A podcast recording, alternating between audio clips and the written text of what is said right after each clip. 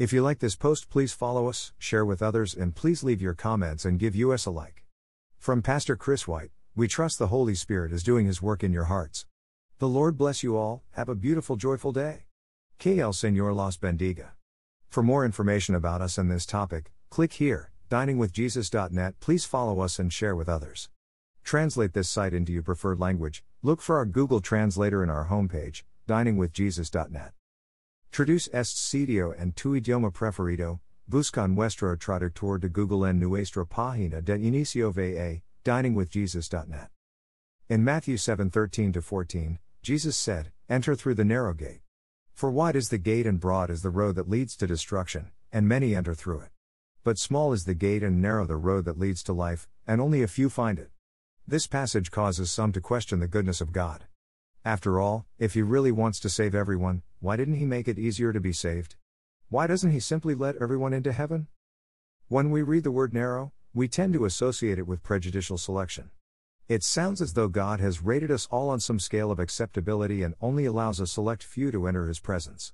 However, a few verses earlier, Jesus had told the same audience Ask and it will be given to you, seek and you will find, knock and the door will be open to you. For everyone who asks receives, the one who seeks finds, and to the one who knocks, the door will be opened. Matthew 7 7 8. Jesus made it clear the path to eternal life is open to everyone who asks. However, the gate to heaven is narrow in the sense of having a particular requirement for entrance faith in Jesus Christ. Salvation is found only in the person of Jesus Christ, He is the only way. John 14 6. The wide gate is non exclusive, it allows for human effort and all other of the world's religions.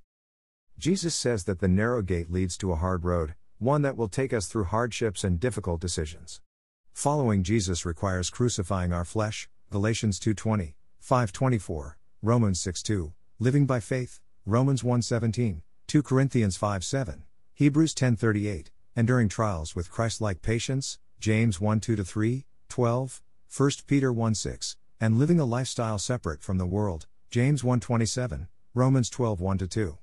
When faced with the choice between a narrow, bumpy road and a wide, paved highway, most of us choose the easier road. Human nature gravitates toward comfort and pleasure. When faced with the reality of denying themselves to follow Jesus, most people turn away. John 6:66. Jesus never sugarcoated the truth, and the truth is that not many people are willing to pay the price to follow him. God offers salvation to everyone who accepts it. John 1:12, 3:16 18, Romans 10:9, 1 John 2:2. But it is on his terms. We must come the way he has provided. We cannot create our own paths or come to a holy God based on our own efforts. Compared to his righteousness, we are all filthy, Isaiah 64 6, Romans 3:10. God cannot simply excuse or overlook our sin. He is merciful, but he is also just. Justice requires that sin be paid for. At great cost to himself, he paid that price, Isaiah 53 5, 1 John 3 1, 16, Psalm 51 7. Without the blood of Jesus covering our sin, we stand guilty before the God we rejected. Romans 1:20. The way to God was completely closed, and sin was the roadblock. Romans 5:12. No one deserves a second chance. We all deserve to stay on the wide road that leads to destruction. But God loved us enough to provide the path to eternal life anyway. Romans 5 6 8.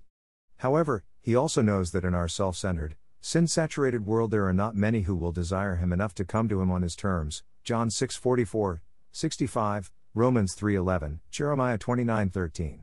Satan has paved the highway to hell with fleshly temptations, worldly attractions, and moral compromises. Most people allow their passions and desires to dictate the course of their lives.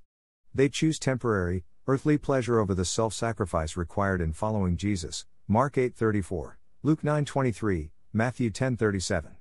The narrow gate is ignored. Most people would rather create their own religions and design their own gods. So it was with sorrow, not discrimination, that Jesus declared that the road to eternal life is narrow, and only a few find it. Thank you to Got Questions Ministries. Copyright Copyright 2002 to 2019 Got Questions Ministries. All rights reserved.